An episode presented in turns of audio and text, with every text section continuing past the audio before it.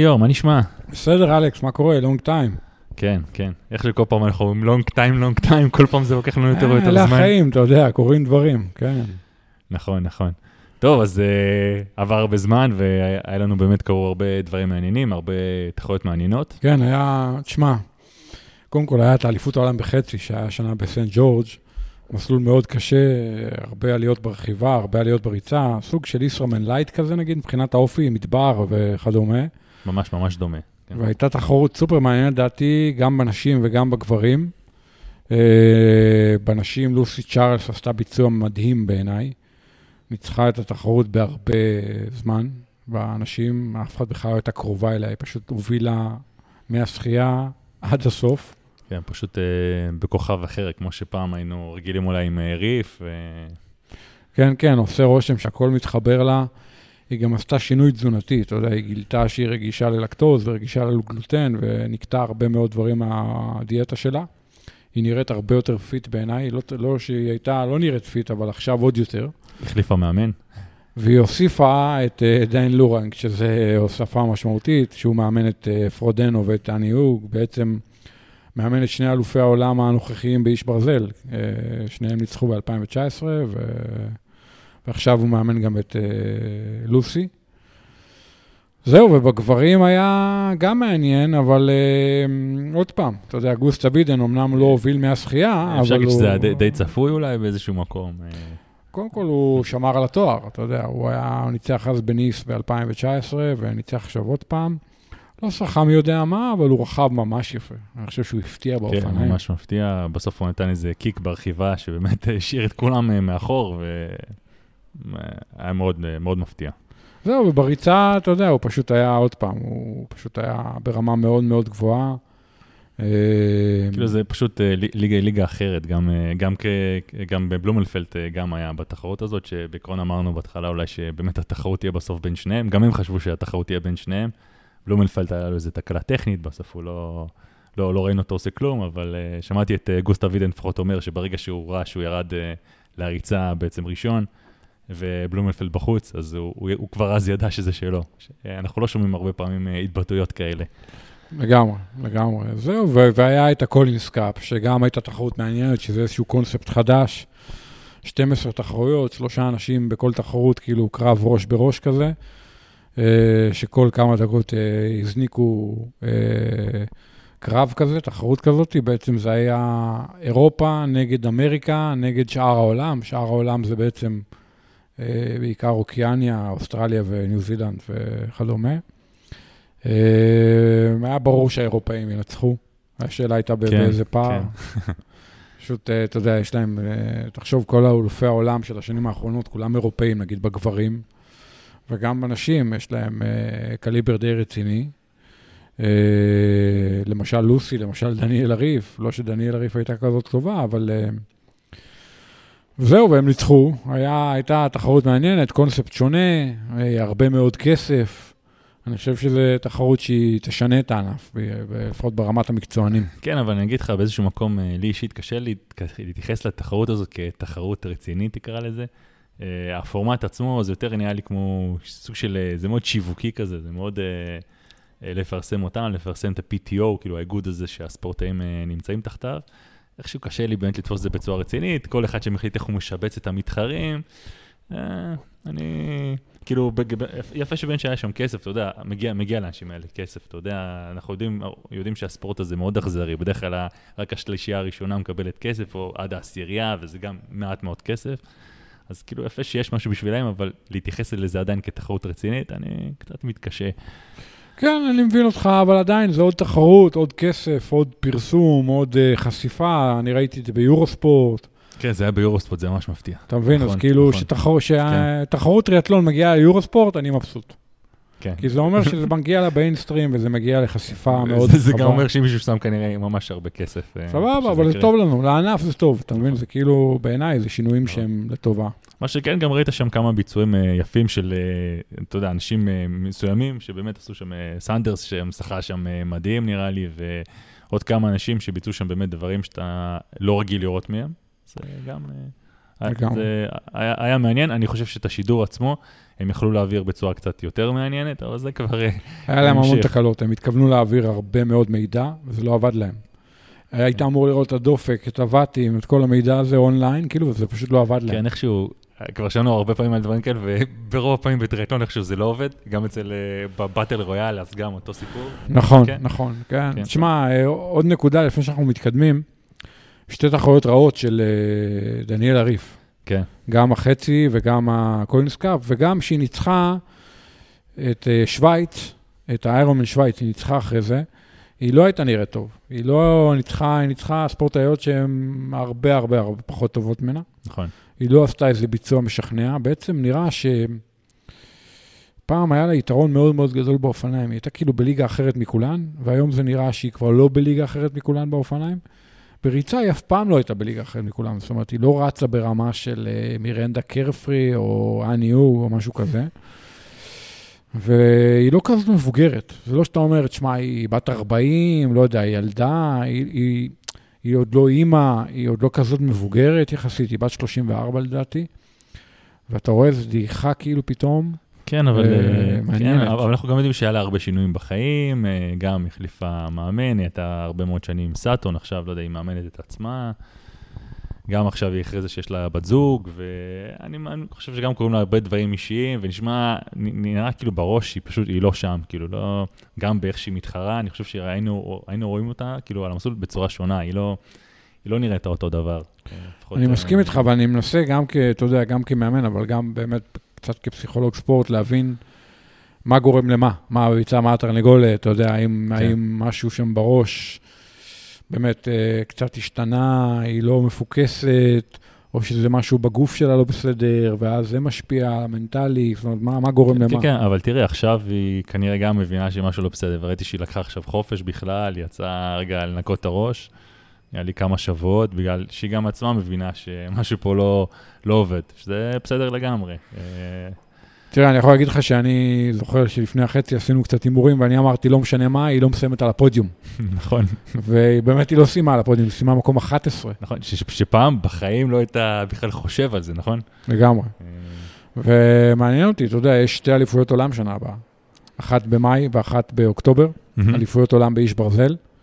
אה, בעצם הוואי נדחה שוב, הרי מאוקטובר, בעצם מ- היה אמור להיות שבוע הבא, נדחה לפברואר, ובעצם הם הבינו שכנראה גם בפברואר זה לא הולך להתקיים. אז אליפות העולם לא תתקיים בפברואר בהוואי, אלא היא תתקיים במאי, בכלל בסנט ג'ורג'. בעצם אה, באותו מקום שהיה חצי עכשיו. נכון.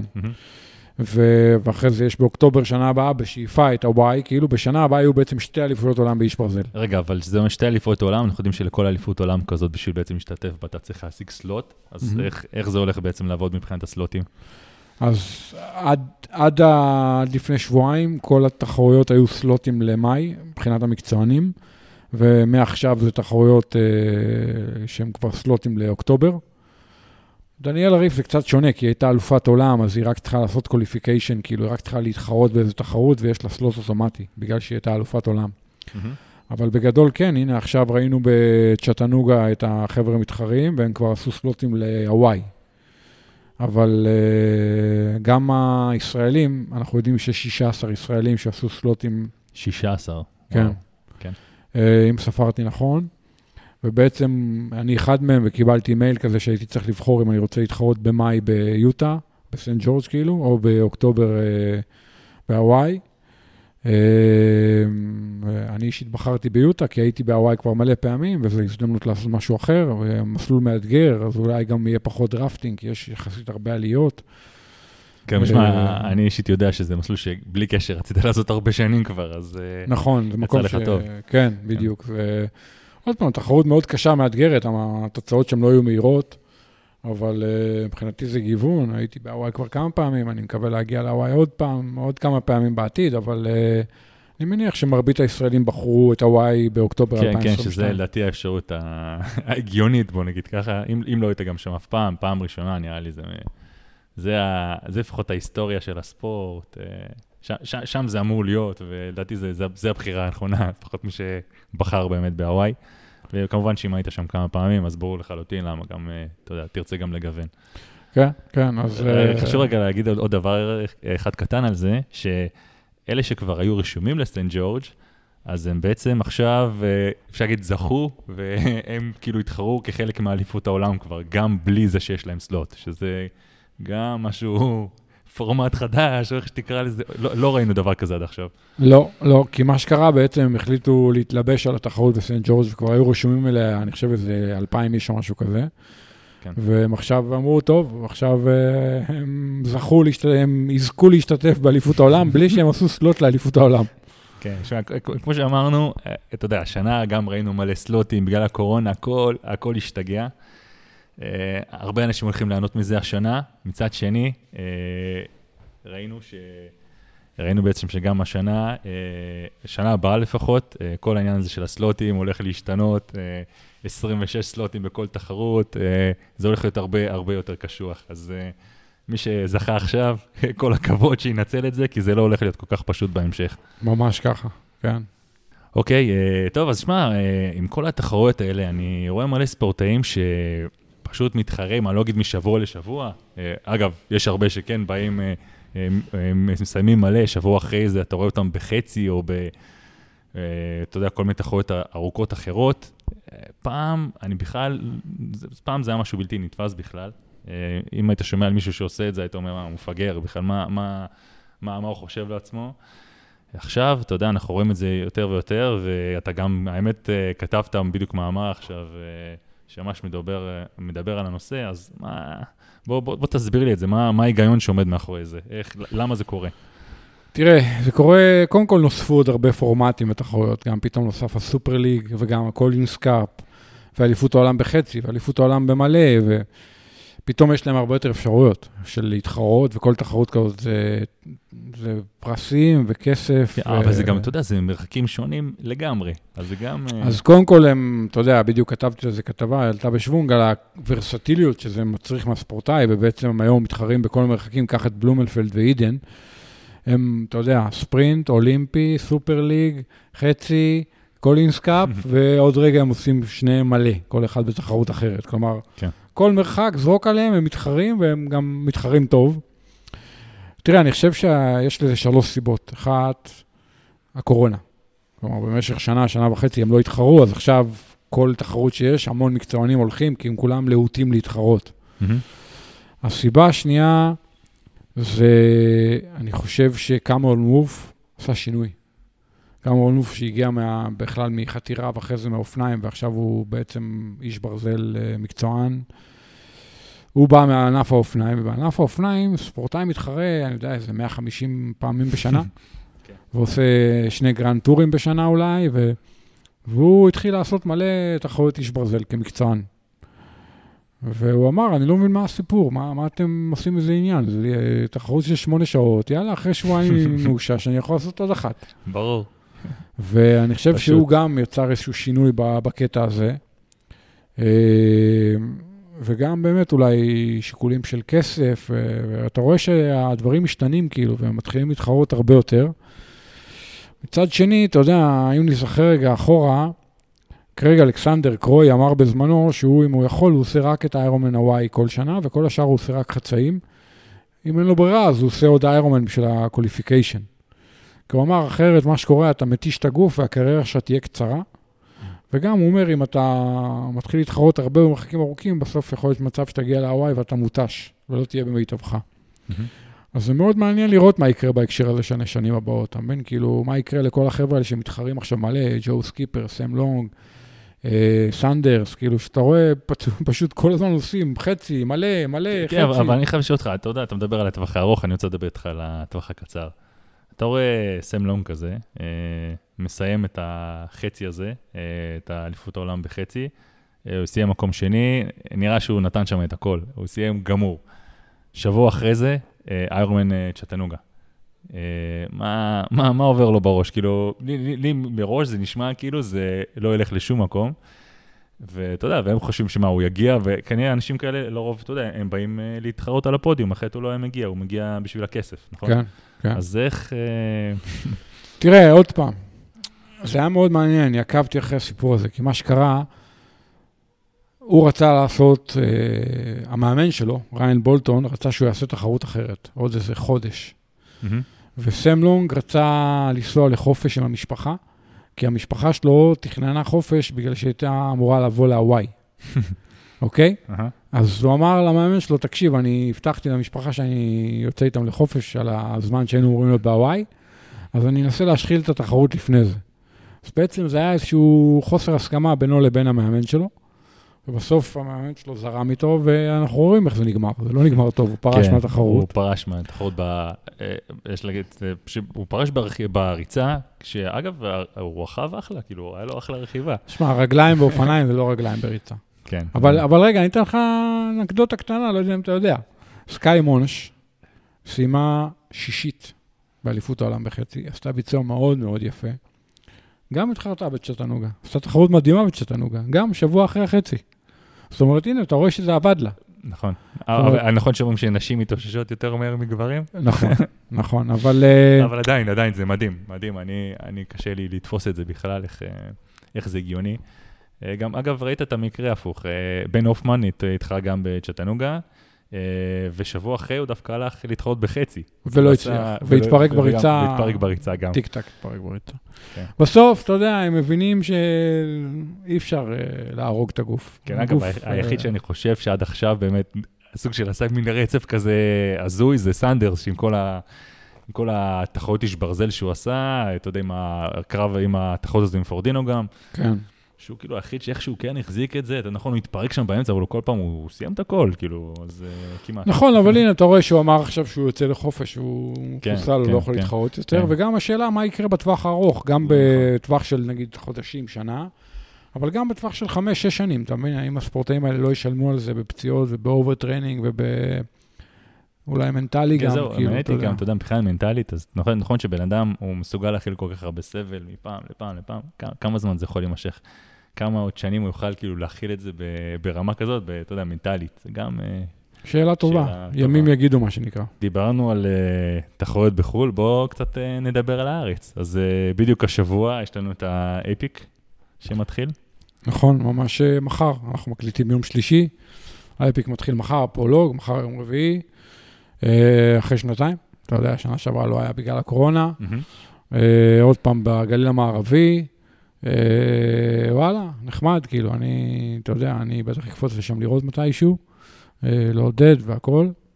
אה, אירוע מאוד מכובד, מאוד משמעותי, אירוע סיבולת בעיניי אחד היפים בארץ, אה, שמתקיים כבר אה, הרבה שנים, אה, כן. בעצם מ-2013. גם מבחינת הארגון. כאילו, זה פשוט uh, ברמה אחרת. לגמרי. ממש, כאילו. אה, עוד פעם, תחרות אופני ערים, אה, ארבעה ימים, זוגות, כמה מאות זוגות, לא הרבה משתתפים בחו"ל, עוד פעם, בגלל הקורונה וכל הבלגן. שנה הבאה זה אמור לנדוד לחוף כרמל.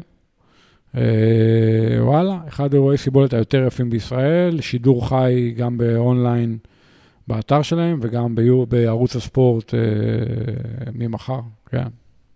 שמע, יפה מאוד. Uh, אתה יודע, ומה מה ההימורים? אז מה, כאילו, אני מניח שהשנה יש הרבה יותר סיכויים, סיכויים לישראלים, אתה יודע, להיות... Uh, כן, יש קדימה. גיא ניב מתחרה עם עוד מישהו, אני לא זוכר כרגע את שמו, בן זוג שלו, יש כמה ישראלים חזקים. אה, שלומי חיים מתחרה עם עומר שפירא, אה, שני רוכבים מקצוענים. אה, כן, אתה יודע, יש כמה זוגות אה, ברמה יפה, אין הרבה ספורטאים אה, בינלאומיים, UCI וכאלה, אבל זה לא משנה, זה שהאירוע מתקיים, זה, זה האירוע שהוא האירוע הכי מרכזי בענף האופניים, לדעתי כבר אה, הרבה שנים. כן, כן, ואנחנו גם יודעים שהרבה מאוד אנשים חיכו לו, אני יודע שהרבה מאוד אנשים התאמנו לזה. מדי שבוע, אתה יודע, לקראת האפיק, אתה יודע, זה ארבע חודשים לפני בדרך כלל, אתה מתחיל לראות כבר את הזוגות ש- שרוכבים בכל מקום, אז אה, אני סופר כן. שמח שזה מתקיים סוף סוף. ממש. טוב, חוץ מהאפיק, אה, יש עוד איזה תחרות בקרוב, יש עוד איזה חצי, אה, חצי משהו, איירון, איך זה נקרא? טיבריה משהו. טיבריה, טיבריה, כן, אה, 70.3. כן. Uh, טוב, דיברנו על זה כבר בעבר, uh, פעם קודמת לא, לא רוצה לספר עוד פרטים, יש עוד פרטים שאתה כן יכול לחשוף עכשיו על התחרות? שמע, אני אתחיל איתך דווקא משנה הבאה, אוקיי? אוקיי. unofficially, כן? unplugged, unofficially, un אה, מה שאתה רוצה. שמע, הולך להיות פה שנה הבאה אה, גם מלא וגם חצי, בנובמבר. אה, רגע, זה כאילו בא- באותו יום זה הולך לקרות, או שזה יום... אה, אה, כנראה שזה יהיה באותו יום. וזה הולך להיות אירוע מאוד משמעותי, מאוד רציני, בשאיפה עם הרבה מאוד מתח- מתחרים בחו"ל. עדיין יש פרטים שאי אפשר אה, לספר ואי אפשר לחשוף. כמו איפה זה יקרה נניח? אה, גם, אבל לא רק. אה, והולך להיות אירוע מאוד מאוד יפה. בעיניי גם אירוע שמשנה את הענף, ישפיע מאוד על הענף. עם כל הכבוד שיש לי לכל האירועים הקיימים, אין ספק שזה Game Changer איירומן בישראל, במיוחד אם יש גם מלא, אה, ויש למה להתאמן, ובגדול, אה, עוד פעם, אה, אני חושב שזה, כל הספורטאים בארץ, כל הטריאטלטים, ספורטאי סיבולת, שמחים לראות שזה ככה. אני חושב שיותר ויותר אה, טריאטלטים עוברים למרחקים הארוכים, והמרחקים הקצרים זה יותר המתחילים ויותר כזה על הדרך. טריאטלון קיסריה בשבת האחרונה, שמעתי שהיה מאוד יפה, אבל היו מעט מאוד יחסית מתחרים. כן. אה, נחזור רגע לטבריה השנה, אז אה, בדיוק לפני כמה דקות סיימתי סשן זום עם שופט בינלאומי, למשל, שמגיע מחו"ל כדי להיות השופט הראשי, יחד עם יובל רייס מאיגוד הטריאטלון, שבעצם אה, הוא יהיה הנציג הישראלי בכל מה שקשור לניהול של השיפוט. בעצם רוצים לעשות תחרות ברמה בינלאומית גם מהבחינה הזאת של רגולציות, שיפוט, קאט-אופים, כל החוקים, drafting, עזרה חיצונית, אה, הכל, הכל, הכל יהיה כמו ב Ironman, penalty box, עם כרטיסים ועם תיבות ענישה, יפה. ממש עם כל הסממנים הבינלאומיים של התחרות, אתה אומר. ובסופו של דבר, כן, כן. שמע, זה לא פשוט, כי זו תחרות ראשונה, ויש המון המון אלמנטים לעבוד עליהם, ובעצם התחלנו יחסית מאוחר. אה, בדרך כלל מתחילים לעבוד על תחרות כזאת לפחות שנה מראש, אבל אה, למרות זאת ננסה לעמוד בכל הסטנדרטים הכי גבוהים שיש. אני יכול להגיד לך שאנחנו עובדים כרגע על זה שישפצו את הכביש, כי הכביש במצב לא מי יודע מה. ב- ברכיבה, אתה מדבר. כן, מהמם. ברכיבה, ואנחנו מלטשים את כל נושא המסלולים כל הזמן, והתחנות, אה, וה- וההחלפה, והתחנות תזונה. אני יכול להגיד לך שעוד פעם, אנחנו עובדים על כל נושא התחנות תזונה שיהיו בסטנדרטים הכי גבוהים שיש, עם איזוטוני ומים וג'לים וחטיפים, ו... אגב, מה תזונת התחרות? זה פורסם כבר? אה, אני יכול להגיד לך לא רשמית, אה, אבל אה, אני לא אגיד כי זה לא נחתם, אה, זה לא נחתם על הנייר, אבל אה, כן. אה, חברה עם שתי אותיות, אז אה, כן. אוקיי. אה, זהו, אז, אה, אז באמת, אה, עוד פעם, יש כרגע כ-2,200 ספורטאים רשומים, עוד קצת שלשות. ההרשמה אה, בעצם סגורה. ההרשמה. סגורה, סולד אאוט, אנחנו לא רצינו, היו, יש עוד אנשים שרצו להירשם, ואנחנו לא רצינו, גם ככה 2,200 זה הרבה מאוד. השטח החלפה הוא די מוגבל שם, וגם אנחנו בתחרות ראשונה, לא רוצים, אה, אתה יודע, לקפוץ מעל הפופיק. אגב, אה, ידוע כבר כמה מתחרים יש מחו"ל? אני לא זוכר את המספרים המדויקים, אבל לדעתי בסופו של דבר לא יגיעו יותר מכמה עשרות, כי הרבה מהם לא יוכלו להגיע בגלל כל מיני דברים שקורים בקורונה, והם לא ירצו להגיע. אה, ואנחנו נראה מקצוענים? אין השנה מקצוענים, אבל יהיו כמה ספורטאים אה, מקצוענים ישראלים, כלומר חבר'ה מאיגוד הטריאטלון. אה, רן שגיב אמור להשתתף, רועי זוארץ, ואני מניח שהם יהיו בקדמת התחרות, אני מצפה שהם יהיו בקדמת התחרות.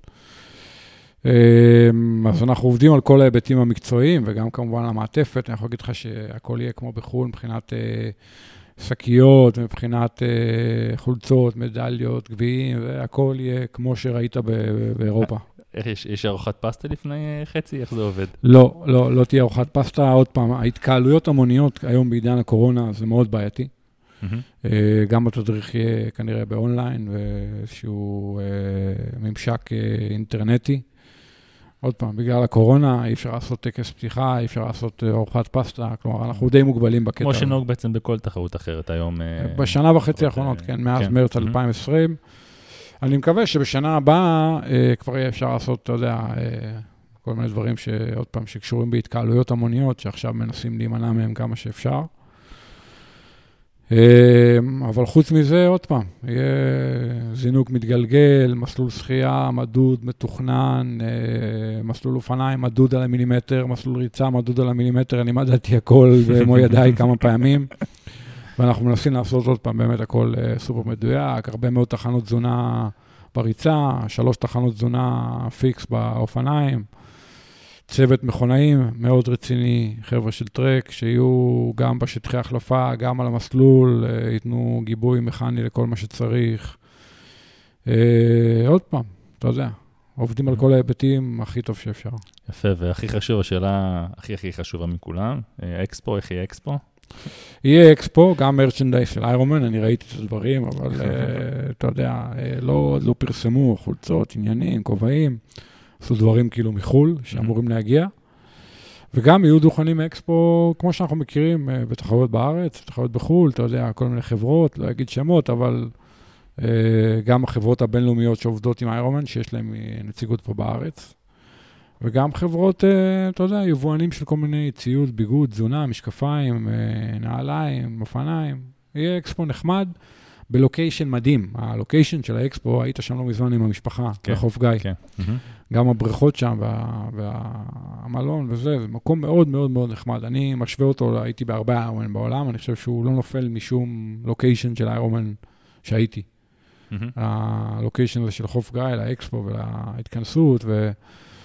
הרשמה, הכל יהיה, כאילו, אנחנו מביאים מדבקות, אתה יודע, את כל המדבקות כמו, כמו בכל תחרות, וצמידים, והכל יהיה שם, ועוד פעם, אני מאוד מקווה שבסופו של דבר, אנשים שישתתפו בסוף יגידו, וואלה, היה איירומן כמו בחו"ל, רק שזה היה בטבריה. וברור לי שלא הכל יהיה fix. כן. אבל בינינו, גם בפרנקפורט לא הכל היה fix, וגם בטאלין לא היה fix. בטאלין האוטובוס שלנו, שהיה אמור לקחת אותנו לזינוק, לא הגיע. נכון. ובפרנקפורט, אני יכול להגיד לך, יש פה טעות, שם פשלה, ואנחנו מאוד ביקורתיים בדרך כלל כשזה בישראל, ובחו"ל אנחנו נוטים ככה להגיד, אה, לא נורא, לא נורא. עוד פעם, אני בטוח שיהיה לנו דברים שלא יהיו 100%, אבל אנחנו שואפים לזה, ובטוח שאחרי זה גם נלמד ונתחקר וננסה לשפר לשנה הבאה. אה, אני מקווה שבסופו של דבר מי שישתתף גם יהיה שבע רצון וירגיש שהוא קיבל תמורה טובה למחיר, וגם ירגיש שהוא חווה חוויה שהיא מאוד מאוד דומה לחוויות שהוא חווה בחו"ל, בתחרויות של איירומן. שמע, מגניב, אני מחכה לזה, ואנחנו ניפגש שם. גם שם, כן. כן. טוב, אז uh, עכשיו הגיע הזמן לחזור לפינה שהרבה זמן לא עסקנו בה, uh, שאלות בעצם ממאזינים. אוקיי, אז יש לנו פה כמה שאלות היום. נתחיל uh, עם השאלה הראשונה, uh, מארז uh, לדרמן, ששואל, האם נכון לשלב גם רכיבה על אופני גראבל בייק, או בעצם על אופני גראבל, באחד ממוני האופניים השבועי למוני חצי ו/או איש ברזל מלא? שאגב, זה עוד נושא שרצינו לדבר באמצע גראבל, אז זה ממש נכנס לנו טוב. אז uh, אני אתחיל מתשובה קצרה, התשובה היא כן. עכשיו בוא נרחיב ונפרט, אבל זו הזדמנות כבר להגיד משהו על זה. אה, קודם כל, אנחנו עוקבים, אתה ואני, אחרי הרבה מקצוענים בעולם, באיש ברזל, ואנחנו רואים שהרבה מהם רוכבים גם אופני הרים וגם גראבל. אתר ג'קסון ופרודנו ובן הופמן, ואתה רואה שהם גם מתאמנים וגם לפעמים מתחרים אפילו בתחרות גראבל. לא יודע אם מישהו יודע, אבל אלוף, אלוף בריטניה בגראבל הנוכחי זה אליסטר בראונלי. אה, באמת? כן, וואלה? הוא ניצח. לפני שבועיים היה אליפות בריטניה בגראבל, והוא ניצח. ולפני זה הוא עשה תחרות גראבל שנקראת בייק פקינג, שזו תחרות של uh, כמה, כמה ימים, כמה מאות קילומטרים. כן, וגם את זה הוא ניצח. זה שמעתי, כן. כן. רגע, בוא, אולי לא אמרנו פה גראבל, לא יודע, אולי לא כל האנשים מכירים את המושג, אבל זה בעצם רכיבה על uh, לא בדיוק שטח, אבל איך, איך תקרא לזה? רגע, גראבל זה אופניים, 아, אוקיי? אוקיי? בוא, בוא נלך הפוך. גראבל זה קרקע. זה בעצם, אפשר לקרוא לזה דרך עפר. בסדר? בתרגום חופשי לעברית, mm-hmm. או כורכר, או בוא נגיד במושגים ישראלים זה דרך נוף כרמל, או הדרכי נוף של הרי ירושלים, או הדר, הדרכים של אה, אזור אה, השפלה, הדרכים הלבנות של אזור השפלה נגיד. לא סינגלים. לא סינגלים. דרכי 4 על 4, מה שאנחנו קוראים דאבלים, אבל גם, עוד פעם, עכשיו באמריקה יש מיליוני קילומטרים כאלה, של דרך עפר איכותית, אה, שהיא פשוט לא סלולה, היא לא אספלט. באירופה, מן הסתם יש גם הרבה מאוד דרכים כאלה, אולי פחות מאשר באמריקה. באוסטרליה יש גם המון. ובעצם הדיסציפלינה הזאת שהתפתחה, בוא נגיד, ב, בעיקר בשש-שבע שנים האחרונות, זה איזושהי הכלאה של כביש ושטח. גם הקונספט הזה וגם האופניים. בעצם המאפיינים של האופניים, האופניים נראים כמו אופני כביש, עם גלגלים שמזכירים קצת גלגלים של אופני שטח, של אופני ערים, וגם השלדה וזה, יש לה כל מיני חיזוקים וקצת שינויים בהשוואה לאופני כביש. אה, אתן לך דוגמה, חברה, עוד פעם, שאני מכיר ואוהב, הוציאה ממש לאחרונה, אופני, גראבל. כשאתה תסתכל עליהם מהצד בתמונות, אתה תראה שזה מאוד מאוד דומה לאופני נראה כביש. כמו אופני כביש. רוב האופניים האלה נראות ממש כמו אופני כביש. והמשקל של האופניים, של האופני גראבל, כאילו, שהם לא אופני כביש, הוא 8 קילו. וואלה. עם דיסקים וגלגלים שהם מתאימים לגראבל והכול. כלומר. האופניים, חלקם מהירים, תחרותיים, חלקם כבר מיועדים לסחוב ציוד, כי יש עוד דיסציפלינה שהיא נגיד תת-דיסציפלינה של הגראבל, שנקראת בייק פקינג, שזה אירועים של כמה ימים, שהרבה מהם משתמשים באופני גראבל, אבל לא בהכרח, חלק גם עם אופני הרים. נחזור רגע לגראבל, אז הגראבל בעצם זה איזושהי דיסציפלינה שהתפתחה בשנים האחרונות, ונוצרו לה, נקרא לזה, שני כתבים. הקוטב הראשון נקרא לו אה, בירה וקרס, אוקיי? איזושהי תרבות כזאת של אה, רוכבי אופניים לא תחרותיים, חובבנים, שיצרו איזשהו vibe של רכיבה מגניבה, של כמה שעות עם הרבה, מה שנקרא אפרה, כלומר, אחרי הרכיבה הרבה מאוד ארוחות ובירה אווירה. ואווירה קצת כמו שבעבר היה אולי ה downhill נגיד, או ה enduro, הדברים האלה של האופני הרים. מהמם. והקוטב השני זה הקוטב התחרותי, שהיום באמריקה בעצם עולם הסיבולת הכי מתפתח באמריקה, נכון להיום, זה הגראבל. הענף סיבולת הכי מתפתח באמריקה הוא ענף הגראבל באופניים. אה, שאיך אתה מסביר את זה? גם עם הקורונה בעצם? איך אה, אה, איך- כן. איך זה קרה? כן, כי זה גם כנראה טרנד, מהמם. ויש תחרויות באמריקה, אה, למשל, יש תחרות שנקראת דרטי קנזה, שעכשיו שינו לה את השם, אבל במקור קראו לה דרטי קנזה, תחרות שיש כמה מקצים. ברוב התחרויות האלה יש מקצה 100 מייל, חלק מהתחרויות מקצה 200 מייל, כלומר, תחרויות מאוד ארוכות. וואו, כן. תחרויות של, של יום שלם, חלקן אתה מזנק בזריחה ומסיים בשאיפה בשקיעה. מטורף. ותחרויות סופר קשות, one day רובן, ומגיעים אליהם אלפי אנשים. לרוב התחרויות האלה היום אתה לא יכול להירשם, יש הגרלה. אה, הרבה מאוד מקצוענים מגיעים לתחרויות האלה, וגם מקצוענים לשעבר. ובגלל שזה ענף שכל כך מתפתח בשנים האחרונות, ובמיוחד עוד פעם ב- ב- לאחרונה, אז ה-UCI החליט לאמץ אותו גם, ומשנה הבאה יש אליפות העולם בגראבל. שזה רק מראה כמה זה באמת התפתח. בדיוק. אה, אה, חובבי הגראבל יגידו לך שהם מאוד מתבאסים מההחלטה של UCI, כי הענף הזה יש בו המון fun, והם אומרים, ה-UCI יבוא, יתחיל לעשות כל מיני חוקים ורגולציות, וייקח את כל ה fun מהענף. אבל הם צודקים. במידה רבה כנראה שכן. ה-UCI זה גוף מהמם. מאוד מאוד בעייתי, עם המון מסורת ובירוקרטיה, ו... הרבה איסורים שיבואו, אה, כל מיני כן. גזרות. אה, כן, כן, כן. בארץ יש מועדון gravel, אה, שבעצם, אני לא רוצה לפספס, אבל לדעתי נימי כהן וצחי יוחובסקי, ואולי עוד כמה אנשים הם הלב והנשמה של המועדון הזה. אני חושב ש-DAA נתנו להם חסות, אולי נותנים להם עדיין. אה, והמועדון הזה, עוד פעם, הוא קם וחי ובועט. אה, עוד פעם, רוכבים לא הרבה, אבל אתה יודע, אה, מועדון של כמה עשרות אנשים כן, גם שרוכבים אמרת, בשבתות. אתה יודע, בחו"ל יש הרבה כבישים כאלה, הרבה כבישים, לא כאלה, כבישים, דרכים כאלה, אה, בארץ פחות, אני מניח שזה גם בגלל זה יותר קשה. נכון, יש פחות נכון. אולי מצטרפים לתחום הזה. נכון, אבל אני חושב שזה אופניים שמאוד מתאימים לישראל, אני אגיד לך למה. אמנם אין הרבה דרכים כאלה, אבל בישראל יש הרבה אנשים שרוכבים אופני ערים או רוכבים שטח ולא רוצים לרכוב בשטח קשה. הם רוצים לרכוב, הם לא רוצים לרכוב על הכביש, אז הם יורדים מהכביש ומתחילים לרכוב שטח, אבל הם לא נמשכים לאפיק ולא נמשכים לסינגלים, הם רוצים לרכב 4 על 4 ולעשות אימונים שהם שטח, אבל לצורך העניין מחליפים את האימוני כביש שלהם, שזה אימון גראבל למשל. והאופני גראבל נותנים לך את האופציה הזאת, נגיד, לצאת מהבית, לרכוב עכשיו, אה, נגיד, מפה דרך השטח לנשר, לעלות את נשר על הכביש, לעשות דרך נוף כרמל עם האופני גראבל, ולחזור אה, חלק כן, מהכביש זה- וחלק מהשטח. כלומר, זה נותן לך המון ורסטיליות. אתה יכול לעשות אימון מהמם. שבקטעים מסוכנים אתה רוכב בשטח, בקטעים הבטוחים אתה על הכביש, והאופניים מתגלגלים יחסית טוב בכביש ויחסית טוב בשטח, ובעצם לשלב את כל העולמות ולחסוך את הנסיעה.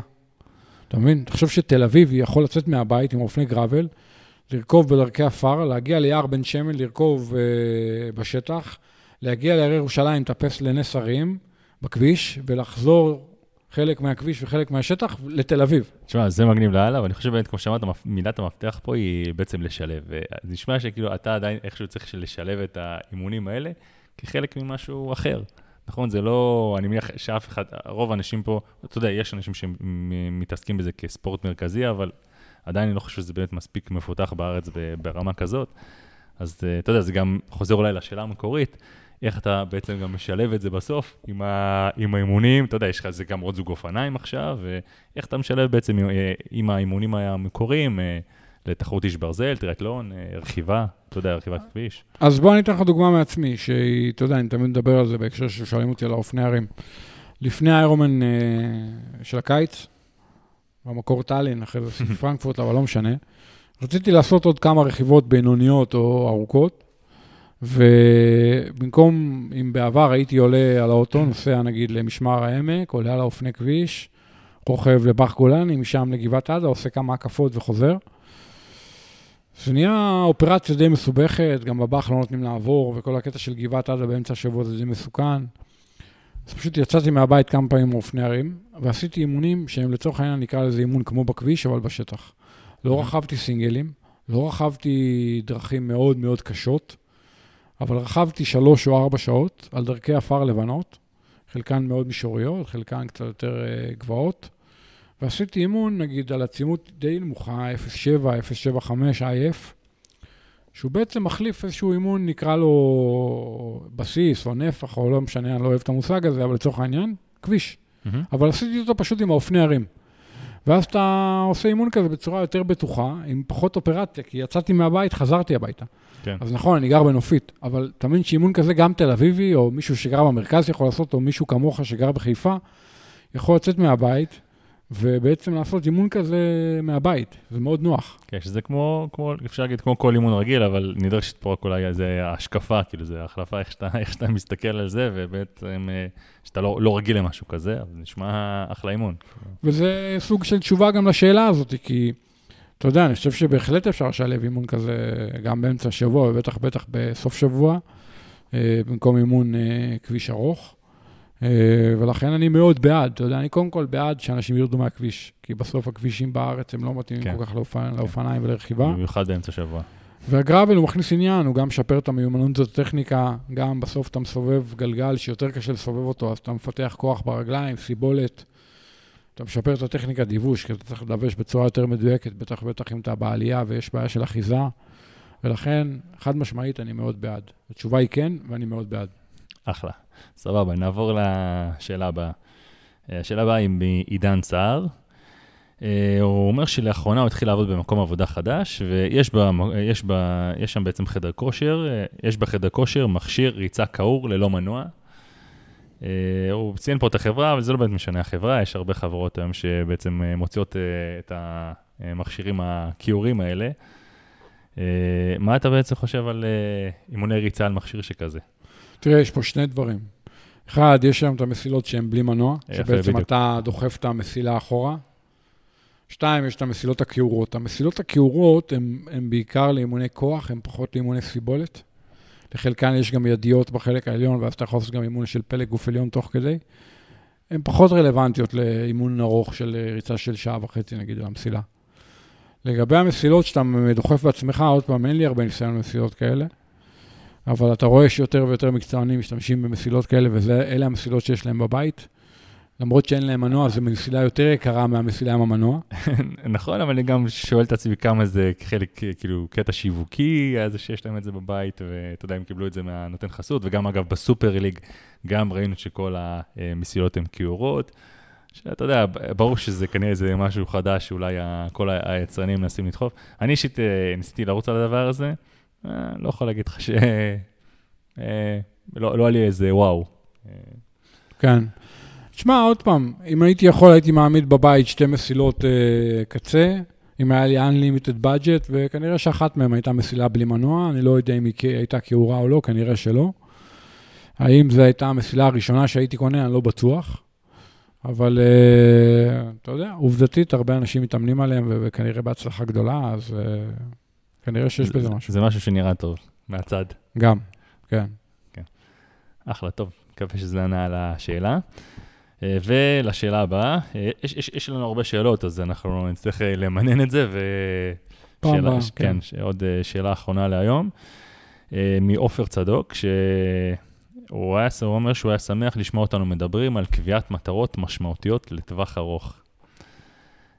לדוגמה, הוא אומר סאב שלוש מרתון, או בעצם, אה, אני חושב שכן, אולי דיברנו קצת אה, על אה, קביעת מטרות בעבר, אבל באמת, אתה יודע, מה, מה זה טווח ארוך? אני מניח שהוא מדבר על, על תקופה של שמונה חודשים, שנה, זה, זה טווח ארוך? איך אתה קורא לטווח ארוך? לא יודע, גם שלוש שנים זה טווח ארוך, אתה יודע, טווח ארוך זה גם עשר שנים. שמע, אני חושב שזה מאוד אינדיבידואלי. אני חושב ש... אני מחלק את הספורט היסיבולת לשני סוגים. אני אגיד עכשיו משהו ציני.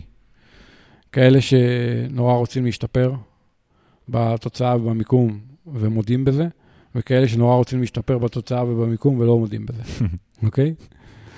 אולי יש אחוז אחד מכל האוכלוסייה שבאמת לא מעניין אותו תוצאה במיקום. השאר, גם אם אומרים שלא מעניין אותם, אני לא מאמין להם, אוקיי? אה, אם מישהו לא מעניין אותו תוצאה במיקום, א', הוא, אולי הוא לא ילך להתחרות, וב', גם אם הוא יתחרה, הוא לא, אתה יודע, הוא לא ינסה להגיע הכי מהר שהוא יכול לשער סיום. עכשיו, מתוך מה שאני ראיתי במאות תחרויות סיבולת שעשיתי עד היום, ב-20 ומשהו שנה האחרונות, לא ראיתי הרבה אנשים שלא מנסים לה- להתקדם לשער הסיום. אז כנראה שאת רוב האנשים כן מעניין הש- התוצאה והמיקום. עוד פעם, למרות שהרבה אנשים לא מודים בזה. עכשיו, למה אנשים לא מודים בזה? לא מודים בזה, כי ברגע שאתה מסמן מטרה של תוצאה או מיקום, אז יש אפשרות שתיכשל. ורוב האנשים לא רוצים להיכשל. אז אם אני לא מנסה, אם אני לא אומר, אני רוצה לעשות sub 3, או sub 10, או sub 15, או ווטאבר, אז לא נכשלתי, כי אתה יודע, אם לא, אני לא ניסיתי, אז לא נכשלתי. אז קודם כל, גם אם אתה יושב בבית, אתה לא נכשל. איך אני אומר, מי שיושב בבית, הוא עוד לא יתפרק ואיש ברזל, אתה יודע. אבל uh, הוא גם את כל התחרויות שהוא זינק, הוא סיים, הוא פשוט לא זינק אף פעם. אבל... Uh, ו- ועדיין יש פה קו רצף, כי יש אנשים סופר תחרותיים, עם מטרות סופר ספציפיות. למשל, sub 3 שהוא ציין, או לא יודע, sub 10 באיירומן, או slot להוואי, או קריטריון למרתון בוסטון, או קריטריון לספרטטלון, או לא יודע, להתחרות בקייפ אפיק. טוב, אני מניח גם שמטרה ככל שהיא ארוכה, היא גם צריכה להיות אה, הגיונית בסופו של דבר גם. אה, משהו שבר ביצוע, לא? אתה לא... תראה, אני, אני מחלק את זה בין חלומות לבין מטרות, בסדר? מהמם. בן אדם בא, אומר לי, תשמע, יש לי חלום להגיע יום אחד להוואי, או יש לי חלום לרדת יום אחד מסאב שלוש. יש לי חלום. אז אני קודם כל אומר, מעולה, חלומות זה דבר טוב, אתה יודע. בן אדם אומר, יש לי חלום להיות מיליונר. אני אומר, סבבה, זה החלום שלך, אחלה, אני, אתה יודע, אני בעד. עכשיו, השאלה אם החלום הוא מטרה, ואם הוא מטרה, האם הוא מטרה קונקרטית, הוא מטרה רלוונטית, אתה מבין? או שהוא חלום, אתה מבין? אה, אם זה המטרה שלך, אתה צריך לראות שיש לך איזשהו סימוכין, יש לך איזשהו רפרנס, אתה בכיוון, אתה, אתה מבין, כאילו, אם עכשיו בן אדם עושה, לא יודע, חמש שעות במרתון, והוא אומר, יש לי חלום לרדת משלוש שעות, סבבה. אם הוא אומר, יש לי מטרה לרדת משלוש שעות, אז אני אומר לו, רגע, באיזה פרספקטיבה של זמן מדובר? אתה מבין? מהמם.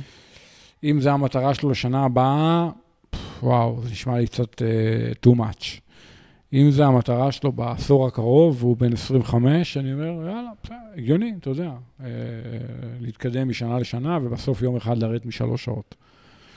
Uh, ולכן אני קצת נזהר, אני מפריד רגע בין חלומות למטרות, אני מדבר על מטרות לטווח ארוך ומטרות לטווח קצר. ו- ומנסה לוודא עם הספורטאי שזה ריאלי, שאתה יודע, שגם הפרספקטיבת זמן, הטווח זמן שהוא מדבר הוא, הוא מעשי.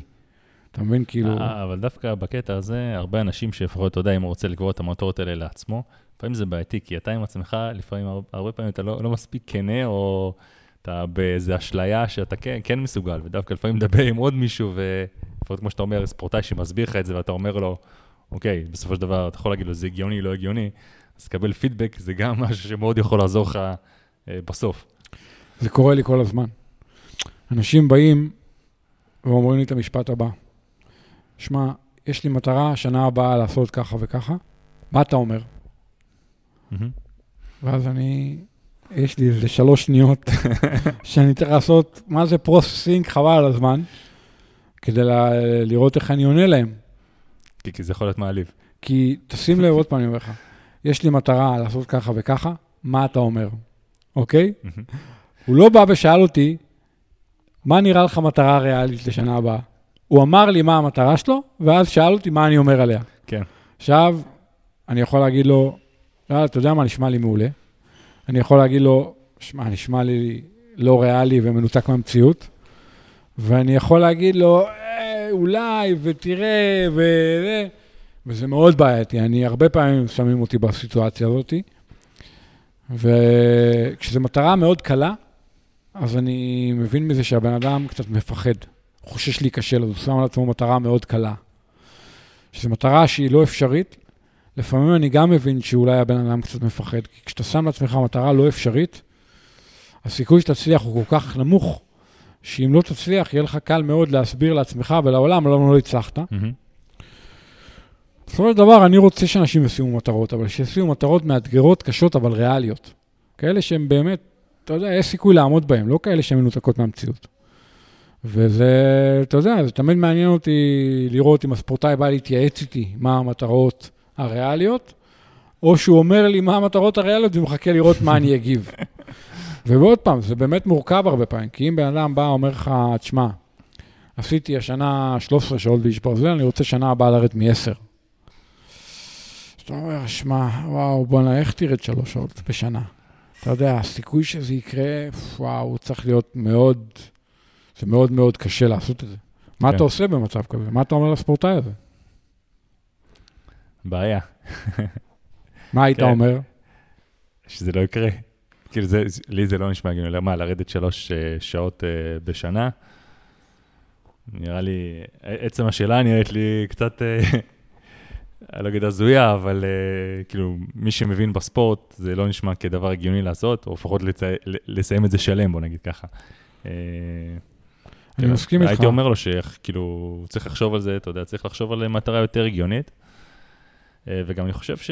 אתה יודע, הוא שאל על אה, מטרות לטווח ארוך, אז אני חושב שגם צריך לקבוע איזה מיילסטונס בדרך כאלה, אתה יודע, לראות לפחות שאתה, יש לך מין נקודות ביקורת מסוימות, שאתה כן לפחות בכיוון.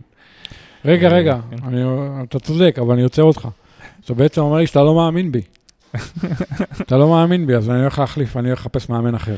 מאמן שמאמין בי. כן, כן.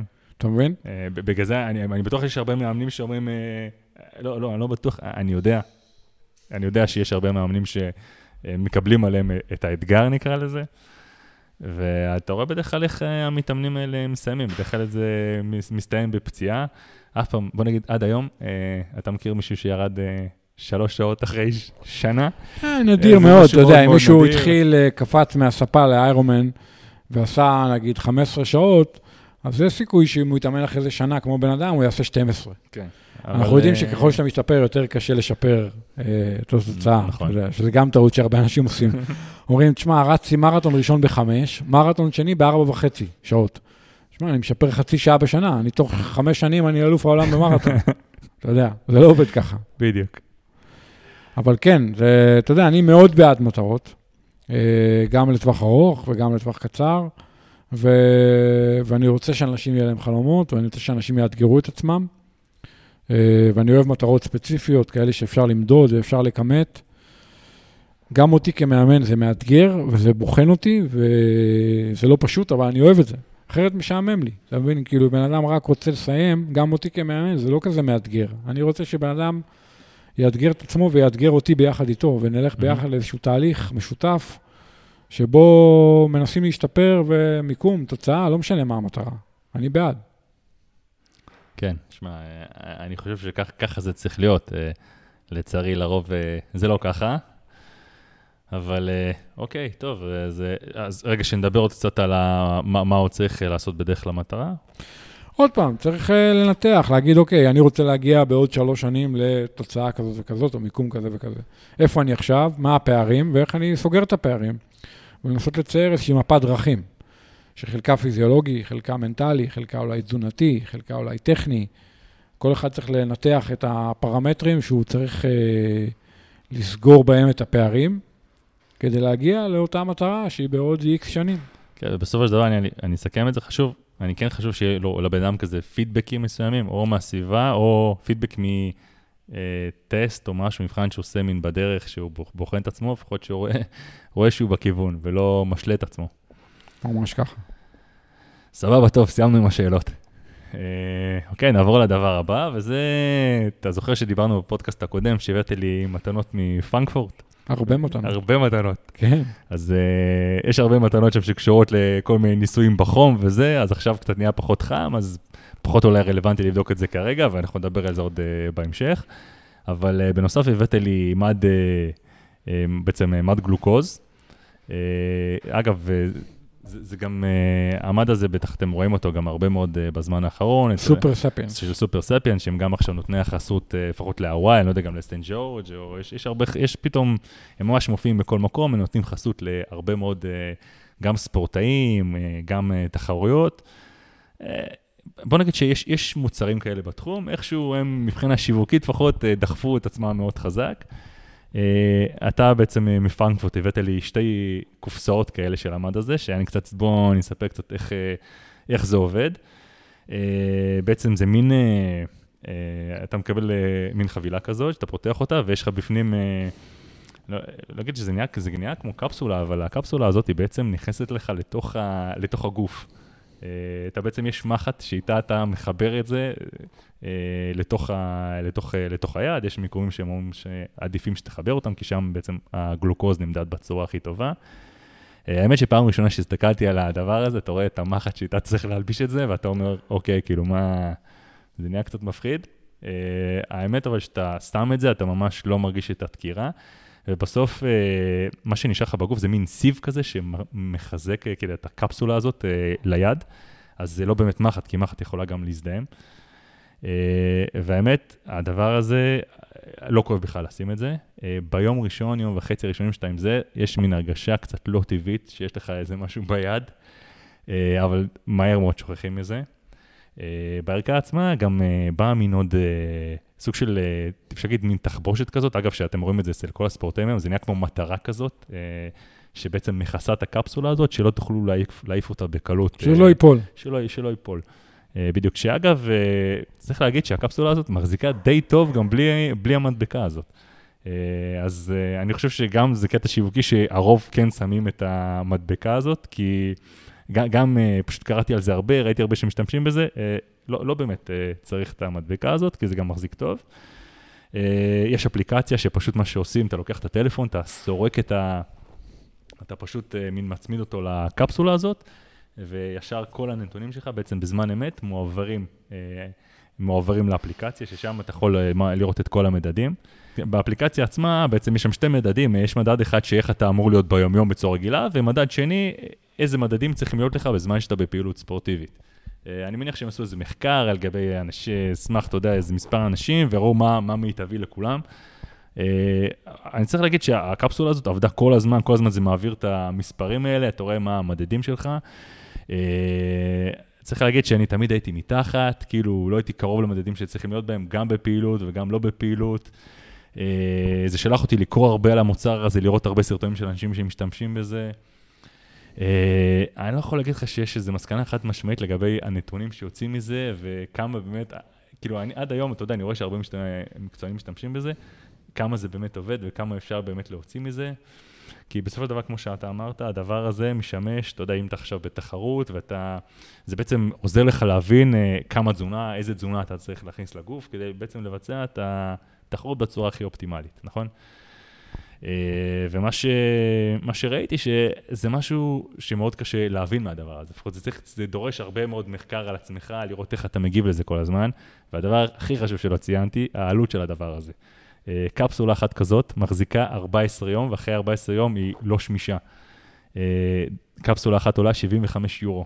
זאת אומרת, שתי הערכות שהבאתי לך זה 150 יורו. משהו כזה, כן, mm-hmm. כן. יש איזה מבצע היום שזה 130. אה, אז דרגה השנייה, אני כרגע באמת שומר יותר לימים חמים, ובאמת לאיזה איזה כזה מקבץ אימונים יותר רציני שאני אעשה, ולראות באמת איך זה עובד. אבל באמת כדי להבין את האפקטיביות של הדבר הזה, אתה צריך יום-יום לנטר את זה, אה, ולא רק במשך 14 יום, אתה צריך איזה חצי שנה לבדוק את המדדים שלך, באמת להבין את ההשפעה. קש... וגם אנחנו יודעים שיש עוד הרבה השפעות. דברים שמשפיעים על הגלוקוז, ואני לא יודע באמת עד היום כמה המד הזה הוא, אה, כמה הוא מספיק מדויק, אה, וגם האמת לא הצלחתי להבין את זה משום אה, דבר שקראתי או שראיתי. אתה רואה ביוטיוב יש מלא אנשים שמנסים את זה, יוצאים מזה החוצה לרכיבות, ואחרי כמה שעות הוא עוצר. אגב, היום זה מסתנכרן רק עם הטלפון, אתה צריך להסתכל בטלפון, זה עדיין, יש איזה שדה בגרמין שכביכול זה אמור לעבוד איתו, זה לא עובד. ואז פשוט הבן אדם מסתכל, אומר, אוקיי, טוב, המדדים שלי קצת נמוכים, בואו אני אנסה אוכל כזה וכזה. ואז הוא דוחף איזה תזונה מסוימת, ממשיך לרכב, רואה איך זה משפיע. הם הוציאו עכשיו גם צמיד שנותן... אה, נכון, הם, הם הוציאו עכשיו צמיד, כאילו. שאתה משלם עוד איזה 150 יורו, ואז אתה פשוט רואה את המדד במקום בטלפון, אונליין, אתה רואה את זה כל הזמן על היד. כן. אה, אני קצת לא מבין את המוצר הזה, כאילו מצד אחד אני מבין שכאילו, אתה יודע, זה... אה, הרעיון הוא יפה. הרעיון הוא יפה. תחשוב שאתה בן אדם, נגיד, רץ מרתון, במקום לשבור את הראש מתי לאכול ג'ל, לא לאכול ג'ל, אתה יודע, הוא מסתכל על הצמיד הזה והוא רואה מתי לאכול ג'ל. כן, אבל, אבל לכולנו ברור שהגרמין יחליף את זה, אז אני, בגלל זה אני קצת, או שאתה יודע, איזה שעון אחר כזה, פולר גרמין, שפשוט מקבל את המידע הזה, שזה הולך להחליף את זה, או שהם הם אשכרה חושבים שהם הולכים, אתה יודע, לעשות את זה רק עם הדבר הזה שלהם, כי זה לא יצליח. אה, אז זה ממש הפתיע אותי הצמיד, אז זה נחמד, אבל לאורך זמן אני לא רואה את האפקטיביות של הדבר הזה. תראה, בסוף כל הדברים האלה יהיו בילדין בשעון. אני כל הזמן אומר, גרמין, בסוף יהיה נגיד, יהיה לך גם אינדיקציה של גלוקוז, גם אינדיקציה של מלחים. בסוף הכל יהיה בשעון. כמה מים אתה צריך לשתות, הכל, הכל, הכל... אה, הטכנולוגיה תגיע לשם, הכל יהיה בשעון. כן, אז אה, שמע, באמת המסקנה שלי מהדבר הזה, אני באמת, אני מאוד מתקשה פה להגיע לאיזו מסקנה חד משמעית. שמע, זה נחמד, זה נחמד להסתכל על זה, באמת, אתה רואה, אתה עכשיו אוכל שוקולד או איזה משהו כזה אני נותן איזה פאור בר, איזה חטיף, הופ, אתה רואה את המדדים באמת קופצים. אני מאוד הציק לי שאני כל הזמן לא במדדים, כאילו לא משנה מה אני עושה כמעט, אני לא מצליח, כאילו, כמה אוכל אני צריך לאכול כדי להיות במדדים האלה שהם כאילו אופטימליים. כן. אז גם להם אני חושב שיש שם עוד עבודה. אה, אבל אתה יודע, אתה עבר, אבל אתה רואה את כל המקצוענים, את פורדינו, גוסטה וידה נראה לי גם עם הדבר הזה, אתה פתאום רואה יותר ויותר, אז אני מניח שזה משפיע על מאוד הרבה אנשים גם להשתמש בזה. אה, דרוש פה עוד אה, מחקר ועבודה על הדבר הזה באמת כדי להבין את זה, לדעתי.